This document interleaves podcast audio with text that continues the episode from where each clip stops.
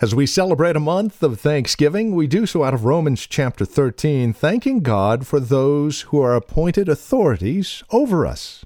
Truth for Today is next. Join us.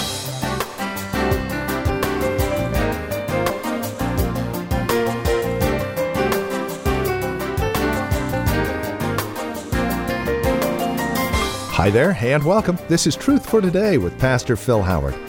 As we celebrate Thanksgiving this month, we do so thanking God for the authority He has placed over us and the submission that He's given us the ability to do to those in authority over us. We're in Romans 13, looking at verses 1 through 7, and this word submission, which has a bad feeling for most outside of the kingdom of Christ, but for those who understand it, well, it is a thrill. For that thrill, Romans 13, 1 through 7, let's catch up with Pastor Phil Howard for this edition of Truth for Today. Do not write me, email me, or complain about anything I say today. Because I'm going to offend everybody, because I think it's an offensive passage. This is one of the most debated, controversial, hard to live with passages in the whole Bible. And no preacher in his right mind would feel led in the middle of the night. I feel like preaching a sermon on Romans 13, 1 through 7. That's why, us guys who commit to preach Bible books, we don't get to pick the subjects. And it delivers us from preaching all of our hobby horses and all the favorite sermons. We have to deal with it all. But this is a remarkable, remarkable passage because um, everybody has to wrestle with their attitude about authority. Authority. And listen to what he says everyone must submit himself. Now, we would like to read that herself to the governing husband because we think submission is a feminine term. No, it's a New Testament believer term. Submission is a way of life for Christians. It wasn't written just to women, right? Everyone must submit himself to the governing authorities. For there is no authority except that which God has established. Now, that is a mind blowing concept. What if you lived in China? Wonder if you lived under Hitler. Wonder if you lived under Herod. Does this apply to all Christians under every government? And the government that's in power is going to execute Paul, the writer of the verse.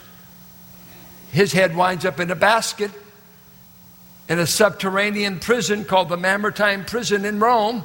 And he says, I say the man that's about to kill me was put there by God. You talk about believing in sovereignty. We all get upset with sovereign election in chapter 9. Who does God think He is to choose whoever He wants? Now, think of the test to that same concept. Don't tell me that people in authority got there with God's approval. Yeah. Did you lose your vote this past November? God didn't. He put in exactly who he had planned to put in. And it is so amazing. We're an amazing country. Everybody on the opposite side is an idiot until November. Then we've got to submit to them. And we go back and say, well, we better work with whoever's in, right? No matter Republican, Independent, Democrat, it doesn't matter. But I see people who love political action. And by the way, some of you stay disturbed because I'm not a political pulpit. Today I can say everything I want because I've got a political verse. Okay? So I'm go out and say, he's just preaching, no, I'm preaching Romans. And he says, God puts in people in authority. And, and just think of this God put in place the boss you work under. Go ahead and pray about it. Wives, God made who you said God gave you to be the head of your home. And I hope you're included.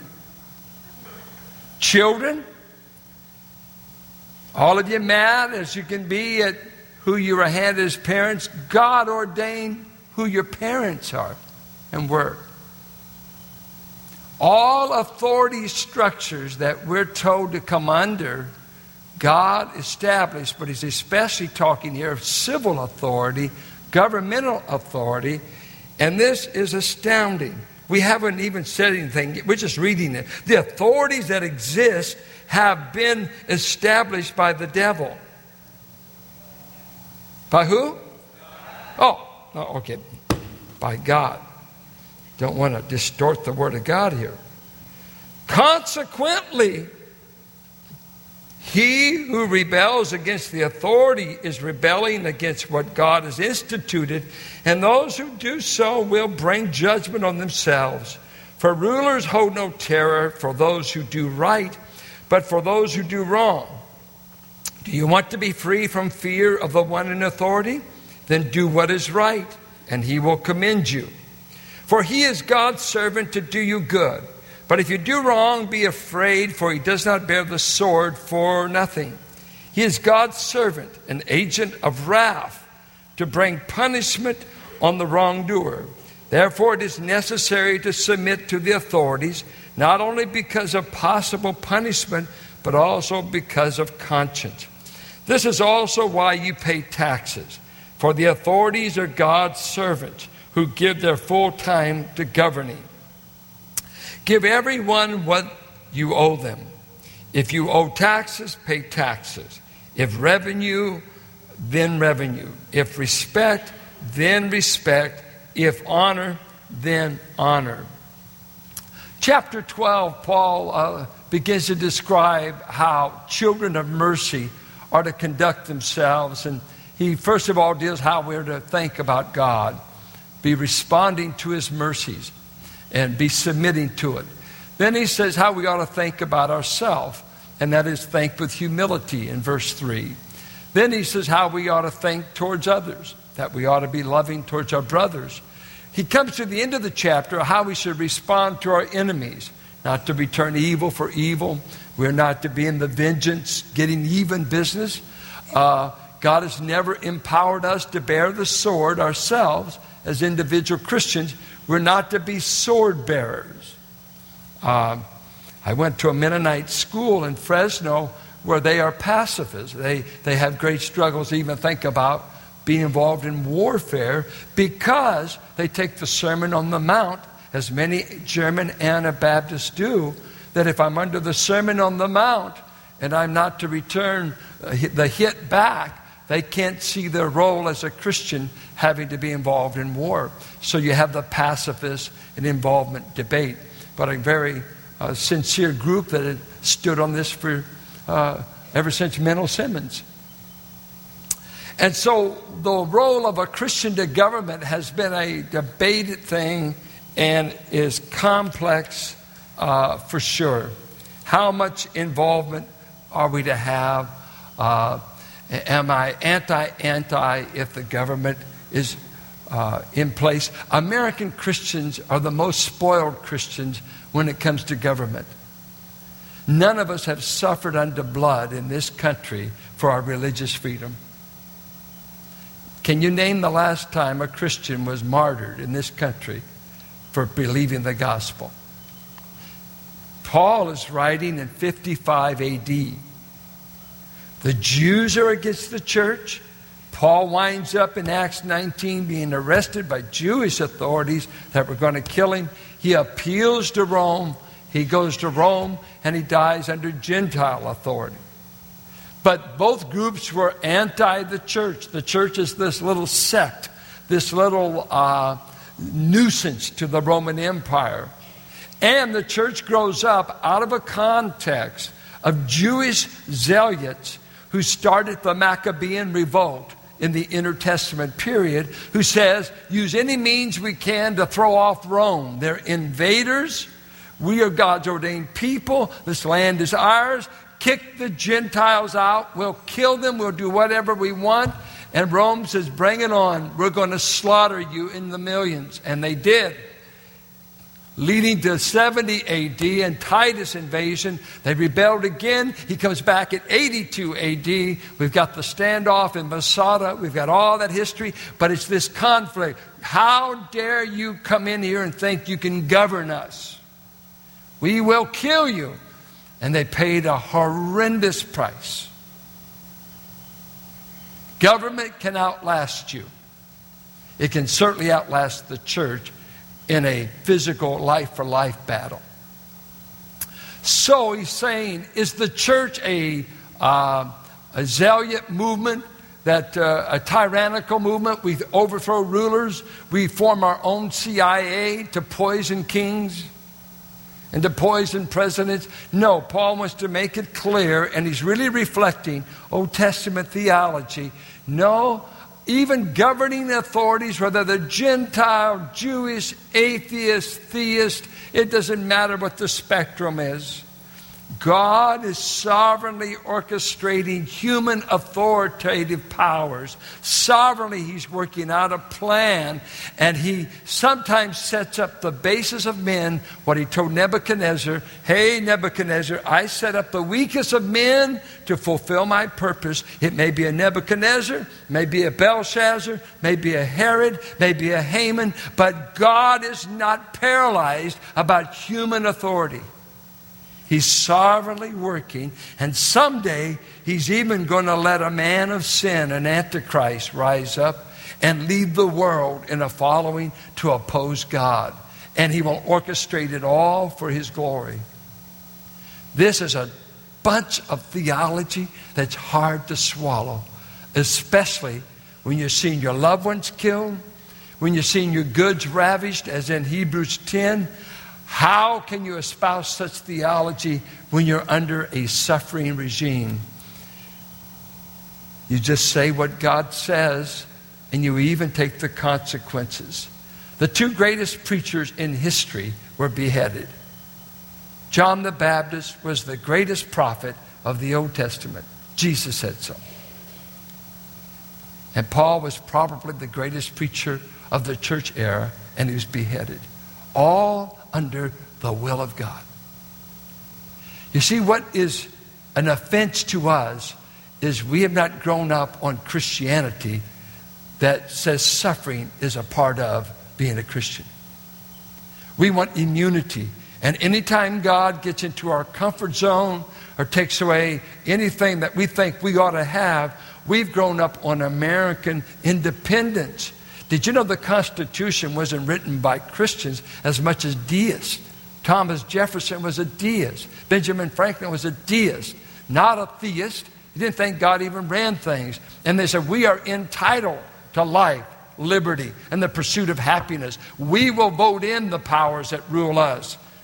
Not like England, we don't want a monarchy. But what they forgot is you are not ultimately in charge even if you vote. I don't like, I don't, don't take me, don't, don't email me. I don't want any emails. I forbid for a week any emails. I'm spouting off all my suppressed political biases. If I don't even go to the poll, God will get his man in. But I still vote. Um, if God wants me to die of cancer, I will die, but I still go to the doctor for a checkup. So he's saying the sovereign God of salvation is sovereign about the government. And did you know God ordained that you and I get to be born under this government? And our gal in the Philippines just died, I think, of throwing off Ferdinand Marcos and all the abuse he did to the Filipino people. She just passed away. Aquino? All right? Yeah. It was a great, great breath of fresh air to the Philippines. Well, let's look at the text. Three things I want us to see. And uh, 30 minutes, I won't say too much that will change your mind, but let me tell you what God's mind is. Number one, the authority of government. We want to look at that. Two, the function of government. And three, how we ought to respond to it. How we ought to respond to governing authorities. Uh, the function of authority, verse uh, uh, 1 just says it repeatedly Authority is God given. And he gives a clear command submit to governing authorities. But, but, but qualify it, qualify it, qualify it. He doesn't. Submit to governing authorities. Well, why? Why? Give me a reason. Well, all authority, God says, I've established it. That is mind blowing, isn't it? It can't be. God couldn't be a Democrat. He, he might be a Republican. I grew I, I went to school in Dallas where nobody could imagine. I don't think you could be on a deacon board if you were not a Republican. The authorities that exist have been established by God. It's just as clear. I don't think it's this this passage doesn't have problem being understood. It has a problem being obeyed. That we are just to see authorities being placed, and God says, I've given civil authority because in a fallen world, you need somebody empowered to deal with a fallen race. Now, there's been different views in history. I'll give you four different views uh, that Christians have wrestled with. One is uh, Erastian. You know, you, if I told you who said it, it wouldn't matter anything to you. Let me give you the view. The state controls the church is one view, and, and that's uh, popular. Theocracy. How many of you would like for us to be a theocracy? That is where God uh, rules us directly. That's what's going on in Iran. Uh, the Ayatollah is the final uh, call. In Iraq, when Saddam uh, was in there, what they hated about Saddam is he was a secular ruler, but he was much better in ways for the country than a theocracy. And you get these governments, our God reigns through the priesthood. Really scary. It's never worked in 2,000 years. It's been brutal. Uh, some have made America, it ought to be theocratic. We ought to be ruled by the law, and that we ought to go into establishing it. No, he gave the law to Israel, didn't give it to America. Um, Constantine, the compromise in which the state favors the church and the church accommodates itself to the state. You know what? We all say, yes, Constantine gave us liberty, 313 AD. Good. He has the vision, sees the cross. Hey, we're going to make the official religion of Rome is now Christianity. Was that a good thing or a bad thing? Well, I think it was good and bad. It was good that people could come above ground. They didn't have to hide anymore. It was terrible in this sense. It made a whole nation be called Christian that were pagan. There are no Christian nations. You can't Christianize and say everybody in a country is born again just because you say we're Christian. You don't get it, that's okay. But I have a vision. I declare we're all a Christian country. Well, I don't buy it. Well, we'll kill you. It's not the best way. Uh, the ideal way is the partnership between church and state, that the church and state will encourage one another, affirm each other, and each do its separate work. That I am about leading men to a new kingdom, to the true Lord of Lords, the true King of Kings. And I thank God there's a man over here that will write tickets and will make my neighbors go to bed at a decent time and will deal with the mess and gum of society. I should pray for him, support him, and God knows I don't want his job. But he can't do my job of trying the guy that gave his wife a whipping. I'd like to lead him to the Lord. I like to show him the Lord of Lords in Christ, and that will change him internally, what civil authority can never change. And so, can we not both work in harmony together? You take care of the lawbreakers, and I'll try to lead them to Christ where they'll no longer want to break the law. That, that's, that's the partnership you like to have. And so uh, you uh, hear verses just for your own meandering in Daniel 2 and 4. Oh, I got to read. Look at this. Come on, turn over there. Daniel. It's in the Old Testament, right after Genesis. Are you there? Look at these verses. Uh, I mean, this is just a, uh, Daniel 2:21. Daniel is praising God and he says, This God changes times and seasons. He sets up kings and deposes them. That'd be, I think Nebuchadnezzar needs to listen to that. And he will eventually. Chapter 4, uh, Daniel tells him that God is going to make him go insane for seven years uh, because of his pride. Uh, but then, verse 17 the decision is announced by messengers. The holy ones declare the verdict so that the living may know that the Most High is sovereign over the kingdoms of men. Was Babylon a Christian country? Was Babylon a God fearing country? No, they've dragged the holy people, Israel, out of the land. They're being disciplined for their idolatry. But tell Nebuchadnezzar worshiped many other gods, not the God of Israel.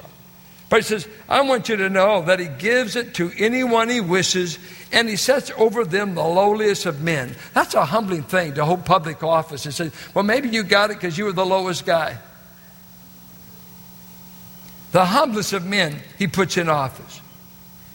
Uh, and then he tells him, After I drive you crazy, you're going to learn something about government. Verse 25 Seven times will pass for you until you acknowledge that the Most High is sovereign over the kingdom of men, and he gives them to anyone who votes him in. Are you there? You're supposed to scream, No. He gives them to anyone he wishes. He's giving him a course on sovereignty of God that he never took before. He thought whoever wins the fight gets in. Let me give you some other examples. You remember when Jesus was before Pilate? Pilate said, Hey, oh, why don't i get a turn over there. You might as well see these verses. Turn to John 19. Are you there? Have you worn off the gold on your Bible? You'll do it if you turn the pages. Turn there. 19, verse 7. You there? The Jews insisted we have a law, and according to that law, he must die because he claimed to be the Son of God. When Pilate heard this, he was even more afraid, and he went back inside the palace. Where do you come from? He asked Jesus. But Jesus gave him no answer. Do you refuse to speak to me? Pilate said. Don't you realize I have power either to free you or to crucify you? Jesus answered, Listen, you would have no power over me if it were not given to you from above. Therefore, the one who handed me over to you is guilty of a greater sin, Jewish Sanhedrin. But he goes on to say, Don't get too bossy with me.